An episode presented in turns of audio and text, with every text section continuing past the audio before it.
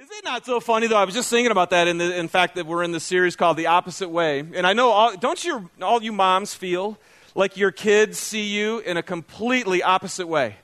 You know, I mean, what you're trying to do and what you're trying to accomplish, and your kids look at you and they just don't get it at all. And I, I remember my mom was, was a piano teacher. She used to give piano lessons. And so as a young boy, I had to take piano lessons. Anybody else have to take piano lessons? And I remember I used to sit on the piano bench and literally just cry because I did not want to practice. I just wanted to be out playing football. And I had to be on the piano bench. And my mom was so strong, man, and she just made me do stuff. And I couldn't figure it out why she wanted me to do that. And I, I think so much of parenting can feel like that, where you know what you're trying to do. You, you have plans, you have visions. Part of the weird job for a parent is it's our job to create character in within our kids and discipline them up so they can be everything that they want to be. And they just look at us and they don't get it at all. Um, and you know what? That's what we're going to kind of look at today, in all honesty. Is sometimes I feel like we can feel the same way about God. Is sometimes God, who's our heavenly Father, feels like the same type of deal where we look at him and we're not sure what he's up to and what he's doing, and lots of times his ways can feel like the opposite way. Now, uh, our teaching, what we've been wanting to do right after Easter is hop into the Beatitudes. Uh, so it's Jesus' kind of famous Sermon on the Mount. And one of the things we talked about last week was just the fact that when Jesus showed up on the scene, he literally turned everything upside down. And the way that we expected him to be, he just wasn't. And so uh, last week we looked at the fact that he says, Man, blessed, full of God's favor, having fullness of life are the people who are actually poor in spirit. The people who, who, when you get inside your heart, you finally just go, you, you feel desperate inside your heart. You see, as soon as you get desperate inside your heart, it's finally open for the first time to God. And so he says, because yours is the kingdom of heaven. All that we, all that God wants to do, and all that He wants to bless us with, can only actually come to those who have a spirit that's that's kind of gets empty and gets poor. Well, man, as a human being, that, that, just, that just grates against us. Because we, we, from the day we're born, man, we want to rise up and we want to be everything that we can be and we want to, you know, control our own life and we want to control our destiny and we, would, we believe that we can do it. And so Jesus comes on the scene. He says, I, I just got to tell you, the real life actually comes to those who are empty and poor in spirit.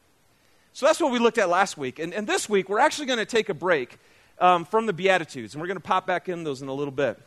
But, uh, what I want to look at today is a pattern that I see in the Bible. And the pattern is this there's no pattern. There's no pattern. It's, it's, crazy when you open up the Bible and you see how God works, it's, it's just crazy. And, and what you'll see is people, the Bible is just full of stories of God interacting with people, and people are always looking back at God and saying, wait a second, this isn't how you do things.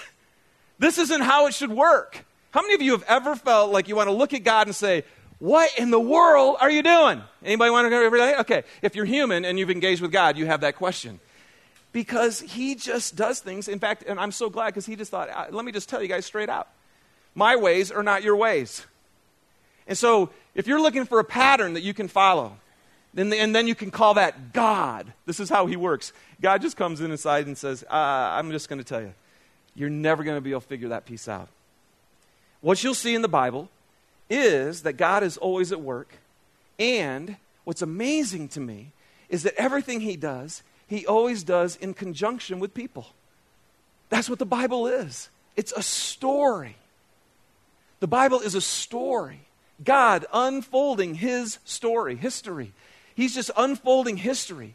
And you'll see that he's always up to something. He's always on mission. He's always working, and yet he always does it in conjunction with people. He asks them to join him. This is when it gets exciting, you guys. This is why we call K2 the church an adventure with God. Because that's actually what he calls us to. He says, listen, you guys are trying to figure this whole thing out and you're trying to develop patterns, and here's how it works, and then you do this, and then you do this, and then you do this. And he goes, I'm just going to blow all that out of the water, and I'm going to actually ask you to follow me. And that grates against our human nature. It feels like an opposite way. I was just, I was just thinking, let me just bust through some of the examples. And, and here, so here's Abraham, and God shows up to Abraham and he says, Hey, Abraham, leave your country, leave your people, leave your father's household, and go to Salt Lake City. No, that's not what he said. He said, um, Leave your country, your people, and your father's household, and go to the land I will show you. See, so even with Abraham, he's like, Hey, so here's how this is going to work. I've got a place that I'm going to show you. Follow me. And Abraham hops in and he gets off and he starts going. And then God says, And I'll make you into a great nation. And then what happens after God says, Hey, here's my plan. Here's, well, here's what I'm going to do. What happens to Abraham? He has to go through years and years and years of waiting and wandering and following God until he finally gets the baby boy Isaac born to him. You've got Joseph. In fact, I was, we were just talking through this with my kids, and I've had this Joseph story pop up the, quite a few times just in the last few weeks. And here's Joseph, and every time he does what is right, everything falls apart. Anybody relate to that one? Now that's when you really question God. And finally, at the end of the story, he looks back and he says, You guys intended this for harm, but God intended it for good. See, it's crazy. If there was a pattern, if I follow God, then good things happen. I mean, how many of you think that's true? If I follow God, then always my life's going to just be great. Well, see, that's not a pattern in the Bible. It's just not in there. And then you've got Moses. God comes to Moses and he says, I've come to rescue my people. You're the one that I'm going to do it through. And Moses looks back and he goes, Me? He goes, I can't even talk. I just, I'm not the right guy to do this. He, he tries to come up with all these excuses. And he says, No, I'm going to rescue him, and you're going to be my, you're going to be my man. And then there's plagues and the parting of the water, and tons of people who wanted to go back, and they wander for 40 years. And you can just imagine Moses going, What in the world? And then you've got Gideon. God shows up to Gideon and he says, Listen, I have heard the cries of my people, and I'm going to save my people from Midian. So go in the strength that you have and save Israel. And Gideon looks back at him and he goes, The strength I have? He goes, My clan is the weakest, and I'm the least in my clan. What are you doing? And then Gideon, it's a great story. I'm going through these really quick. But then eventually, Gideon, you know, God shows up and he goes, All right, I'm in. And then God looks at him and he says, You have too many men for me to deliver Midian into your hands in order that Israel may not boast that her own strength has saved her, God takes 32,000 warriors down to 300. Now, how many of you would plan that? See, I mean, this is crazy stuff. All the time, when God calls people to join Him, He says, Now, here's what I want you to do I want you to follow me, and I want you to trust me. And then the whole human way of seeing things done falls apart. So, you guys, God is writing a story. That's what He's doing. And it's like a symphony. And I heard a guy share this years ago that was so cool to me. He said, all, every, every moment in our life is like a note that's in a symphony. And in these moments, that part of our problem is when we read the Bible is we can hurry up and we, get, get, we can get to the end of the story, right? And we look back and we go, oh, now I know why he did that with Abraham. And now I know why he did that with Moses. Now I know what he was doing with Joseph. See, we, we get the bigger picture, but you got it. We've got to stop and remember when those guys were going through the stories in that moment, how do you think they felt? How do you think they felt? I bet it was freaking them out. I bet they were going, Can I trust this God? What is he up to? Why is he doing this? This makes no sense to me whatsoever. See, and the reality is, you guys, there is a plot. God is writing a story. But here's one of the most important things to remember as a human being we are not the center of the plot. We're in the story. But for most of us, we think that my life is what it's all about. now, I know none of, none of us would say that. But really, when stuff happens, what part of the reason why we freak out is because all we really are thinking about is us in that moment. And there's no question that Abraham and Moses and Joseph and Gideon, in those moments, were freaking out. In fact, in all honesty, I think that's partly why we have the Psalms. I don't know if you guys have ever read the Psalms, but David, so here's another story. God comes up to David and says, Hey, David, you're going to be the king of Israel. And he gets anointed to be the king. And then what happens? He spends years running and fleeing and hiding in caves from a guy who wants to kill him. I mean, again, you go, wait, wait, wait, wait, God, you said I was going to be king of Israel. And so we have these Psalms, and the Psalms are full of David's cries going, God, how long? What's up? What are you doing? And, and, and if, man, if you're ever in those boats, you guys grab the Psalms and read them. And you'll see what it's like for a guy who totally, in fact, he's, he's called the one who was after God's own heart, who believed in him and who trusted him, but who struggled with God because his ways are not our ways. There is no pattern to how God gets things done. So, and then Jesus comes on the scene. And what's cool is the pattern continues. So here's, here's God born in the flesh. And where's he born? He's born in some stable somewhere with no fanfare, going to some peasants and to, to, to shepherds out in the field. And, he, and, and over and over, we see with Jesus, this isn't how you do things. And so if you just look at it, so you got the disciples, and, and especially just Peter here, real quick. Peter gets this call. He's out fishing in a boat. And again, Jesus looks at him and he says, Hey, Peter, come follow me, and I'll make you fishers of men. Now, in all honesty, this was pretty normal.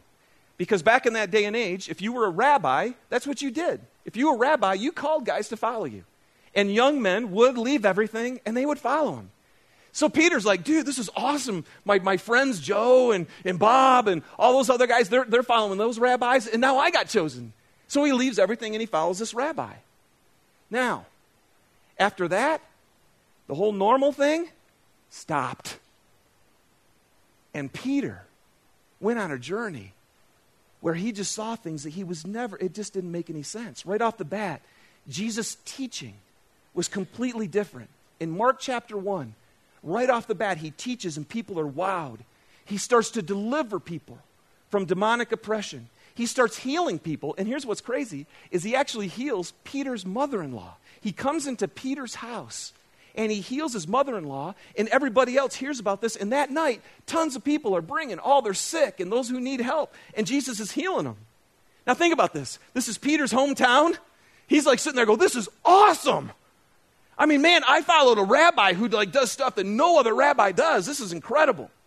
And then in Mark chapter 1, verse 35 and 38, we find this. It says, Very early in the morning, while it was still dark, Jesus got up and he left the house and he went off to a solitary place where he prayed. So he had just healed Peter's mother in law, and now he's healed all these other people. So early in the morning, he goes off to pray. Simon, who actually is Peter, he got his name changed by Jesus. Simon and his companions went to look for him. And when they found him, they exclaimed, Everyone is looking for you. Everyone's looking for you. See, in this moment, Peter's thinking, Oh my gosh, this is amazing. Everybody in the town is all excited about my rabbi. So, literally, I think what Peter's doing here, he's going, Dude, we need to plant a church right here, right now because everybody's so excited, and let's just get this going right now. Jesus, this is awesome. So, hey, Jesus, everybody's looking for you. And I've always loved Jesus' response in verse 38. Jesus replied, Okay, let's go somewhere else. I mean, think about this for a second. Now, again, this is where we, we just read the story and go, oh, that's interesting. We just go on. No, here's Peter in his hometown, and God is doing something amazing. Peter's all of a sudden, his reputation just skyrocketed. Everybody's like, dude, Peter, that's your guy. That's awesome. So, Peter, you can see, come on, everybody, come. This is all, Peter, Jesus, come on, everybody's looking for you. We're going to be able to establish something awesome right here. And Jesus goes, All right, let's go. I'm done here. Let's move on. Let's go to the nearby villages so I can preach there also. For that is why I've come. So he traveled throughout Galilee, preaching in their synagogues and driving out demons. See, from the very beginning, that's chapter 1 in Mark. And over and over and over again, Peter saw Jesus do things in the opposite way than what everybody else did stuff. 5,000 people are listening to Jesus, and it's getting late, right? It's time to eat. And so everybody's like, dude, you get, we got we gotta send these people away so they can go get some food because they're really hungry. And Jesus looks back at him and he goes, uh, no, no, no, no, McDonald's isn't open. And so uh, you guys feed them. You guys feed them. We, we, we, we don't have anything. Well, what do you got? You know, a couple loaves of bread and some fish. Cool. Give it to me. Next thing you know, Jesus is feeding. That's one of the most amazing miracles ever, where the whole crowd is fed by Jesus doing something in the completely opposite way. Later, he's going through, and, and, if you don't understand the culture, you had your Jews and you had your Samaritans. There was Samaria, and literally, the Jewish people always walked around Samaria. You didn't even get near those people. And so, what's Jesus say? Dude, we got to go through Samaria. Whoa, whoa, whoa, whoa, whoa, whoa. We have to go through Samaria? What, what, are you talking about? That's Jesus is going in the opposite way. And then what's awesome is when he's Samaritan, he, when, when he's in Samaria, he hangs out with a Samaritan woman who's a sinner. Three strikes right there. Men didn't hang out with women. What are you doing hanging out with a woman? What are you doing hanging out with a Samaritan? What are you doing hanging out with a sinner? And Jesus constantly did things in the opposite way. And then he was always putting everybody else above himself.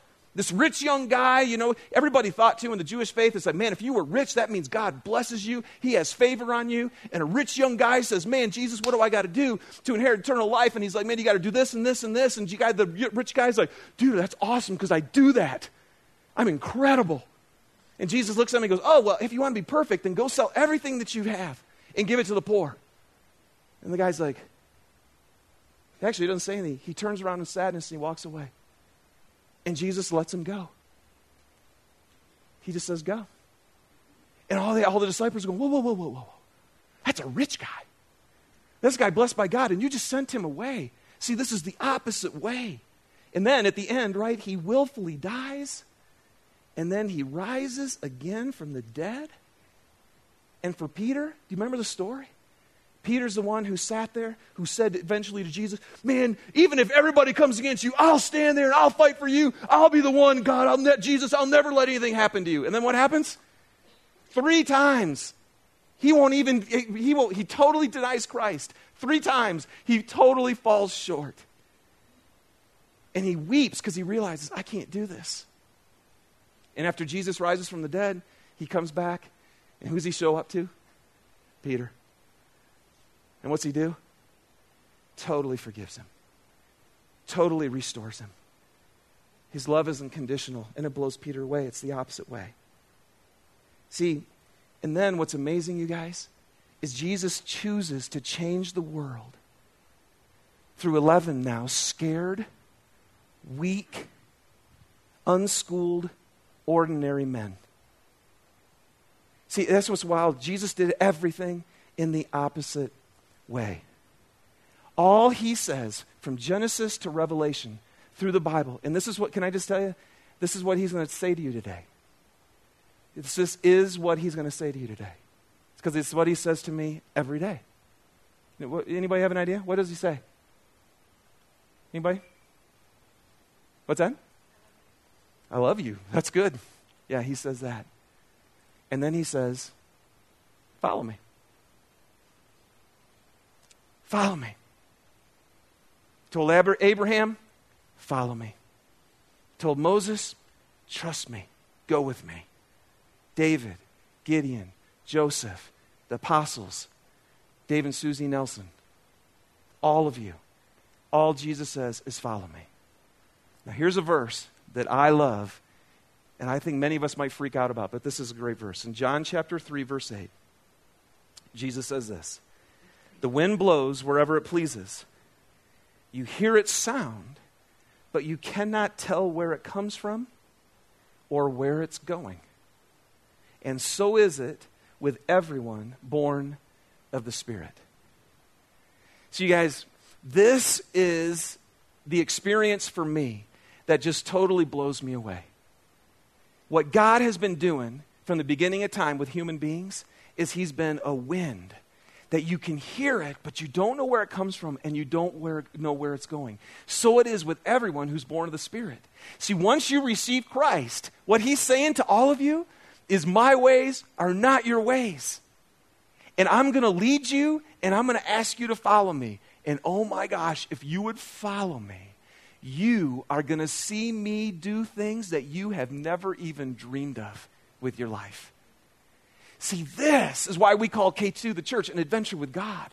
And this is why when I initially gave my life to Christ and I started working in churches, I was like, oh my gosh, almost everybody sitting in church isn't experiencing this wind blowing. It's not adventurous. In fact, it's actually kind of boring.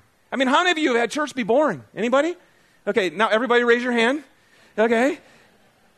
Church can be really boring. But I'm telling you, man, God is always doing something. He's always on mission. And his biggest concern for us is that we simply follow him and trust him because he's the destination. And what I realize, you guys, is religion is man's attempt to tame this wild, creative, powerful God. Because when you really run into God, He will freak you out. But see, religion goes, whoa, whoa, whoa, whoa, whoa. We don't like that wind stuff. You know, we don't like not knowing where we're going. So let's just put everything in. Uh, okay, on Sundays we do this, and then we do this, and we wear this, and we don't do that, and we put this. And next thing you know, we have all these religious rules and all these traditions that we follow. And next thing you know, you go to Sunday morning and you're like, ah, oh, here we go again. Whoa, whoa, whoa, whoa, whoa. You know, boy, that was great. Can we just get out of here? And the whole rest of the world's looking to the church and saying, I'm not going to that. Why would I waste my time when I live in Utah and it's beautiful? And I've said that many times here. Seriously, if this is just if this is just a bunch of that, then yeah, then let's close our doors and let's get out of here. But if God is alive, if He has a will, if He has a plan, if He has a purpose, and His whole way of unfolding that purpose is to look at normal, unschooled people like you and me and say, I choose you. I choose you. Come with me, join with me. Man, I'm telling you, then it gets exciting. And so just, I've told my story here so many times, but just, uh, just a few pieces of them for me is one of them, my first one was break up with that girl who you've been, who you love with all your heart for four and a half years. End that relationship, leave all your friends, leave your family, leave all the success you've got going at the school that you're in, and go down to Hodunk Asbury College in Wilmore, Kentucky. And I did it. I did it. And, I, and I've shared this so many times. I sat in that little dorm room my parents left, and I just started weeping, and I went, What did I just do? And then I just felt like God said, You did it. And I just, I, I was like, Oh my gosh, I just literally gave you my life. I literally gave you my, as a 19 year old kid, that's, I had nothing else to give. And I lost everything. I lost everything. Praise God. I lost everything. Have you ever in your life, all you Christians in here, have you ever lost everything? If you haven't, you have yet to know the full adventure that God has. Oh my gosh, He will show up and it'll blow you away. And then I felt like God said, okay, Nelson, now I want you to go to Colombia in the depths of a jungle into a communist infested place. And I, man, I battled him hard on that one. There's no way I'm doing that, God. Long story short, I finally go, okay, I'll go. And I knew the next day I would go. And you know what's cool? I tried to go on mission trip after mission trip after mission trip, and every time I couldn't go. See, this is, this is where God does it the opposite way. He didn't want me to go to Colombia, He just wanted to know if He had me. Does He have you? Would you go anywhere and do anything? Man, I, I, I, leave Kensington, the church back in Detroit, after being there seven years. Church is exploding. I'm in positions of high leadership and influence, and I'm surrounded by friends, and I'm with my family. And one more time, God says, Okay, leave, Nelson. Leave it all. Leave it all. Leave everything you've got and head out to California. And I'm like, Okay, here we go again. I head out to California, and then I realize it had nothing to do with school at all. And he digs this hole and he throws me in, he covers me over with dirt. Anybody ever feel like that? See, how, how many of you question God when you feel like that? You know? And I mean, I'm just like, what is up? And he strips me of everything. I don't want you to teach. I don't want you to lead. I don't want you to sing. I'm going to give you two friends. That's it. I mean, I, mean, like this is this is hell. It was. It was. I just. I lost everything. And in the midst of it, I laid it prostrate on the floor and said, God, I don't even know if I can do this anymore. I'm done. Found my wife, and I was in California found the vision for this church when I was in California. See, God does things in opposite ways.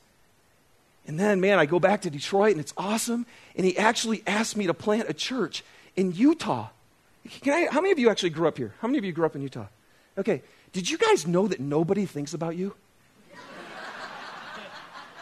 Did you, you guys all aware of that? That all of us who live around the rest of the world have never even thought of Utah, ever. Now, how many of you are transplants? Would you agree with me? Yeah. yeah, all right, exactly. I'm telling you, man, it's crazy. We end up in this place, and then we get here, and I love it. Oh my gosh, now I'm like, all right, lad, now let's not tell you. No, I mean, this is a beautiful, wonderful place, and I love it. And then God says, here's another opposite way, Dave. When you go to plant your church, I don't want you to ask anybody to join you. When I talk to other church planters, that's just not the way you do it. You're supposed to build a team. But for me, God made it very clear don't ask anybody to join you. You cast the vision, and I'll do the asking. And next thing you know, 30 people, the most ragtag, mixed up group that I've ever seen. Every age, all over the place, all over the map. Didn't get asked by me, but they got asked by God. So they sold their homes and they quit their jobs and they moved out here to start a church. I'm telling you, God is looking for people who will just say, Will you quit trying to figure out the pattern? Will you quit trying to figure me out? Will you quit putting me in a box? Will you quit saying, okay, well, God does this, and then you do this, and then God got, got my plan down? How many, we all have plans, and we set them down and go, stamp that one, would you, God? Prove that plan, you know? When God just wants to blow that out. So, you guys, here's a reality for me, and it's a reality from Genesis to Revelation. If I'm following this God that I see in the Bible and who's still alive today, it should be like the wind. His ways should not be our ways. And we should expect that God has plans that are different than ours. And we should expect that He will call us. Whew.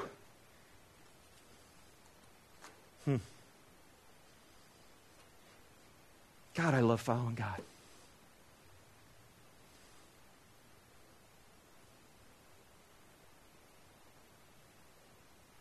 I want nothing more than for you to know Him. I want nothing more.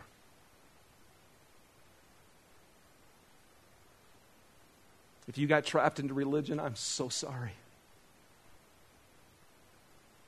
Because He's so alive.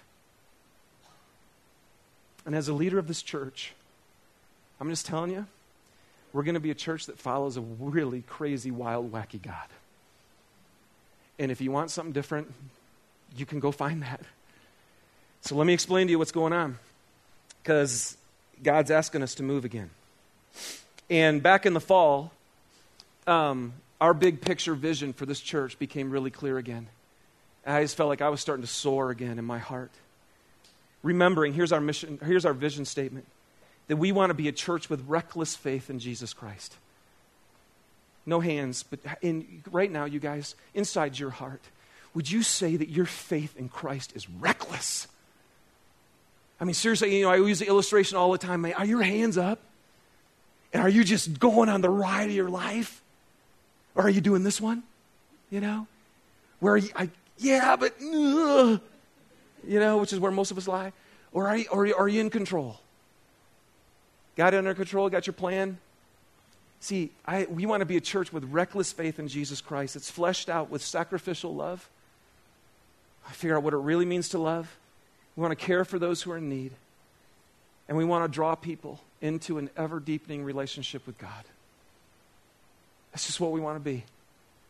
And the way we want to do that is we have this mission statement that we want to plant multiplying churches along the Western Rockies, and I, I, I, I probably need to change that, the Wasatch Front and beyond, all the way into the world that engage those who are being sought by God. See, God is on the move, and He's always working, and there are always people that He loves so much, and He wants them to know that. And so we just know that K2 exists to be a place that's going to plant multiplying churches all around the Wasatch Front and the whole world that are engaging those people that God's seeking after. That's what we want to do.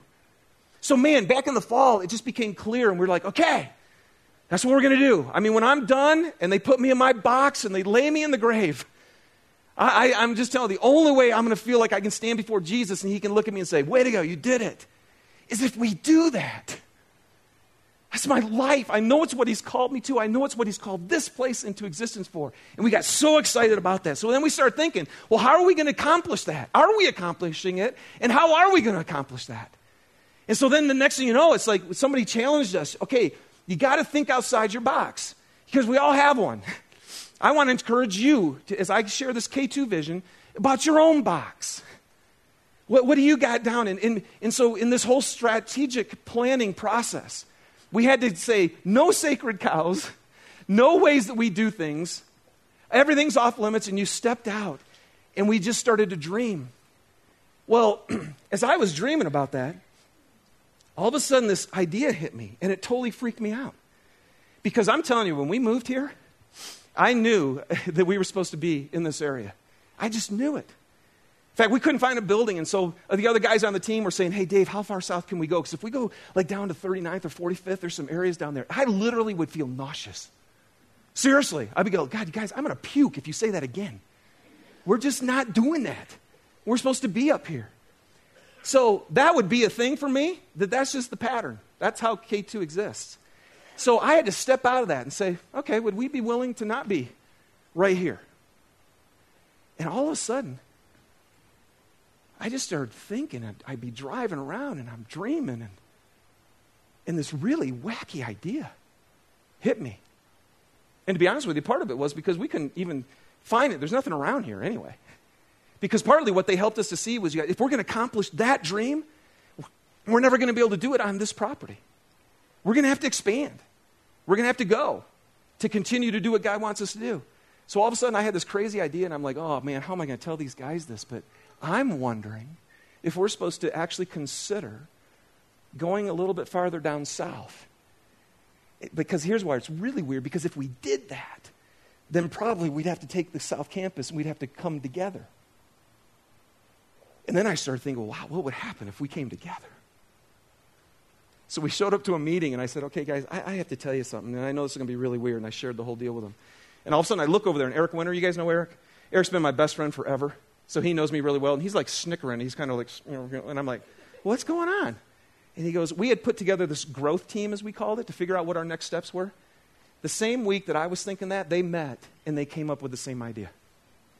And Eric told everybody on the team, All right, we can share this, but there's no way God, Dave's ever going to uh, agree with this plan, you know?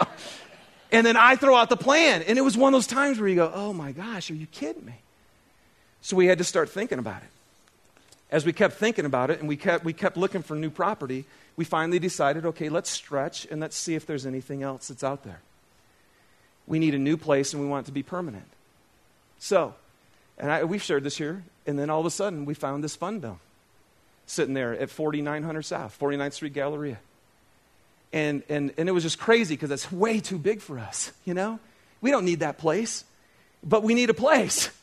So then all of a sudden we start dreaming and scheming again, and we think, well, what if we rent out over half of that building because we would only need a certain section of it? And what if we started renting out that building? And the dream keeps getting clearer and clearer, you guys. And here's our thought right now. What if two thirds of that building is filled up with other nonprofit organizations and other civic groups and other businesses who actually want to in, impact the valley? Who literally exist because they're saying, man, we want to change this place. We, we live here and we want to make it a better place to live. What if K2, the church, could somehow get this property and then offer great rent to people who want to change the world? And what if all of us were together in this group and we're meeting together, we're having lunch together, we're having coffee together, we're encouraging each other, and, and we're just and we're saying, let's do this together. And then all of a sudden we find out this stuff's kind of happening around the nation. And we're meeting people who are doing this. And it's changing not just their church, not just their life, it's changing the whole city where they live. Now, then I start getting really excited. And I go, oh my gosh, that'd be amazing. And then, what if the rent that came in, the finances that came in, could actually support the financial commitment to plant churches? See, because it takes money to do this. But now all of a sudden, what if we had monthly income that was coming in and we could actually use that money to expand our vision? You guys catching this? See, now all of a sudden I look at that and I go, oh my gosh, this is unbelievable. This is so far beyond anything I'd ever thought of or I'd ever dreamed. And so, you guys, we're pursuing that. We're pursuing it hard. And um, just found out that, that last week the, the bank foreclosed on the building. They own it now. The bank owns it free and clear of all liens. And we're just, we're trying to, we're praying hardcore and asking God to say, okay, God, is this what you have for us? Have you actually had a bigger dream than we could ever have imagined? That we would not just be about ourselves, but that we could partner with other organizations in this city to actually impact the whole valley. That we actually could resource church plants that come here to Salt Lake City and expand our vision of multiplying ourselves all over the state. And man, and it's so cool. So, guys, that's what we're doing. And, and what that means, too, even if we don't get the Fun Dome, we still know that we can't exist on this property and we're going to keep searching what God has for us. So, I, I just want to ask you to pray for us. So we need to reunite, and that's the point. If we're going to do this, then there is no question that God has called us to unite for a greater cause. So we're going to do this. We're going to take our South Campus and our North Campus, and we're going to come together to strengthen ourselves. So it's almost kind of, I know this is kind of a weird feeling, but it's almost like a spring, like you recoil it, right? So it can go bam. And that's how we feel.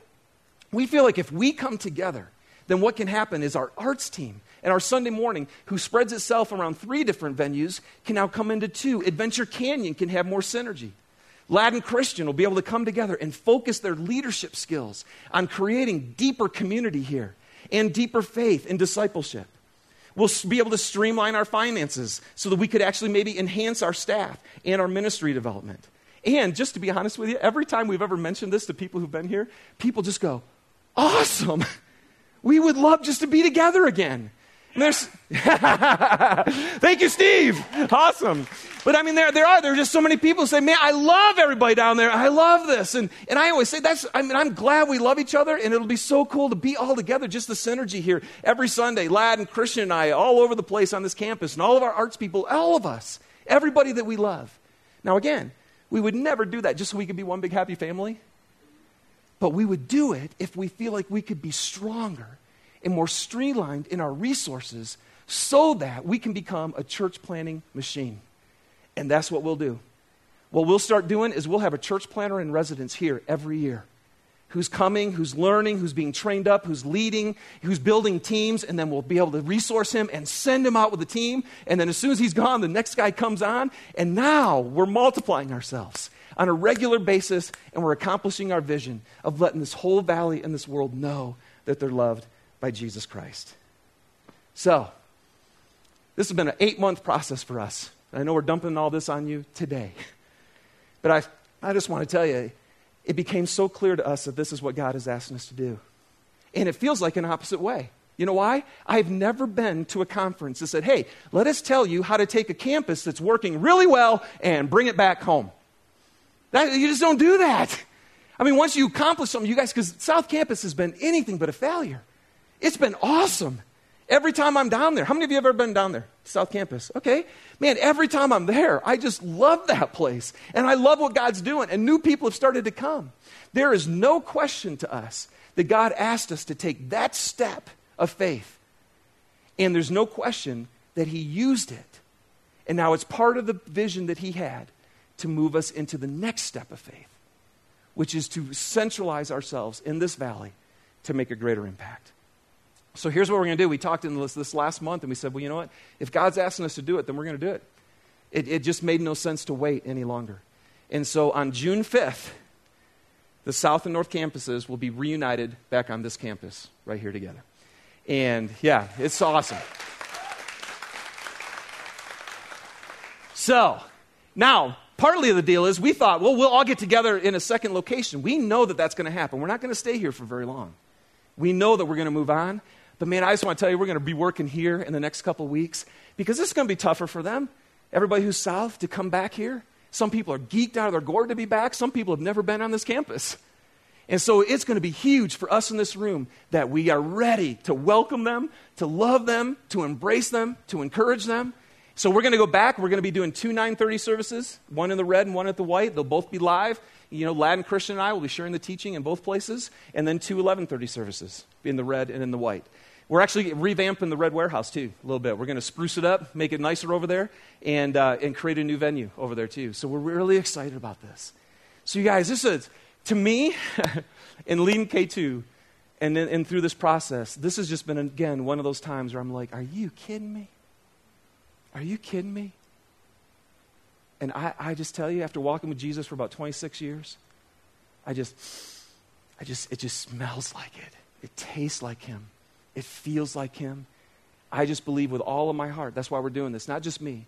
Because I think part of people, people can ask the questions like, man, can we really, how can we trust the leadership that this is what we're really supposed to be doing? Well, one of the ways I hope that you can trust us is this is never, never, ever, ever at K2 do I, even as the lead pastor, come up with an idea and say, we're just going to do this ever. We have a whole management team. We have a spiritual advisory board. We have a business operations board. We have a whole team of leaders who've been faithful to this place, who love Christ with all their heart, who seek Him hard. And when together we feel unified that God's leading us, that's when we move. And after eight months of prayer and meeting and seeking, we believe without a doubt that this is what God has for us. And I don't know about you, but I sit here today and I go, unbelievable. I think He's going to be able to do more through us than I had ever dreamed. Coming out here, we knew we were going to plant a church, we knew we were going to multiply ourselves. I had no idea that we might be able to actually be the agent that unifies all the, org- not all, but many organizations in this whole valley to say, let's work together to increase life in this valley. And that's what we're going to do. So, um, as we close with this service today, you guys, I, I just want to encourage you. Um, it's going to be, it's, it already is a crazy ride. It's going to continue to be a crazy ride. But here's what I know these are the times that remind me over and over again that it's actually not about me. These are the times when I remember, you know what? God is writing a story, and I'm in it. I'm actually in the story, but I'm not the central character. But I'm going to give everything I've got, and I'm going to re- remember that it's actually about Him and what He's doing, and it's not about me. And then, this is the other thing that hits me right now that there's nothing more important in all of life than knowing Him. There's nothing more important in life than God. And, and, I'm telling you, He keeps doing this to me over and over again, saying, Nelson, I'm not going to let you grab onto anything that's not exactly what I have for you. And so I just want to encourage you these are the times when we get to see God move.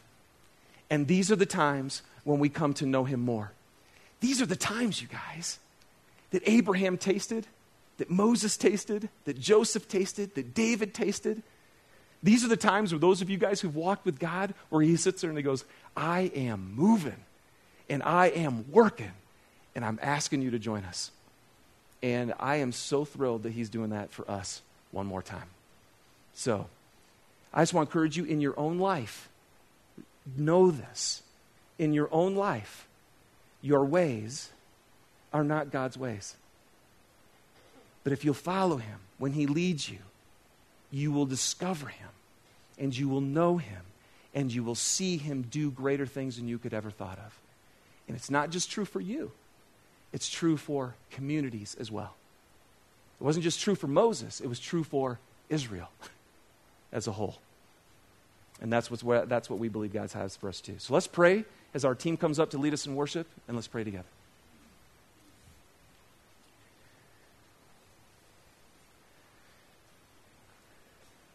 God, I just want to thank you so much for showing us throughout all of history that you have ideas, you have plans, you have purposes, that you're on a mission, that you're always at work to draw people back into a relationship with you.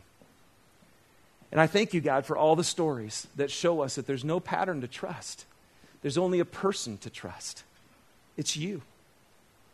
And Lord, I just want to thank you for K2, the church. No question that this place was your idea. No question that you have done more than we ever thought of just by responding to you and following you. And I just want to pray on behalf of all of us here today that we once again would follow you, that we would seek you hard that we would join together to know you so that you can accomplish everything that you want to accomplish through this local body of people. And Lord, I, I specifically do. I want to pray for the Fun Dome. I, I want to ask you, God, to just move in ways that are beyond what we could do, to provide what we need, to move in our relationships that we're building. Lord, that you, out of your great love for every person in this valley, would do in us and through us your perfect, complete will. And Lord, help us to know at this times, man, this is when we need to know you. Thank you that you want to know us. Thank you that you want us to follow you and to trust you, to experience you, to see you. And that's what we want as well. We pray for it in Jesus' name.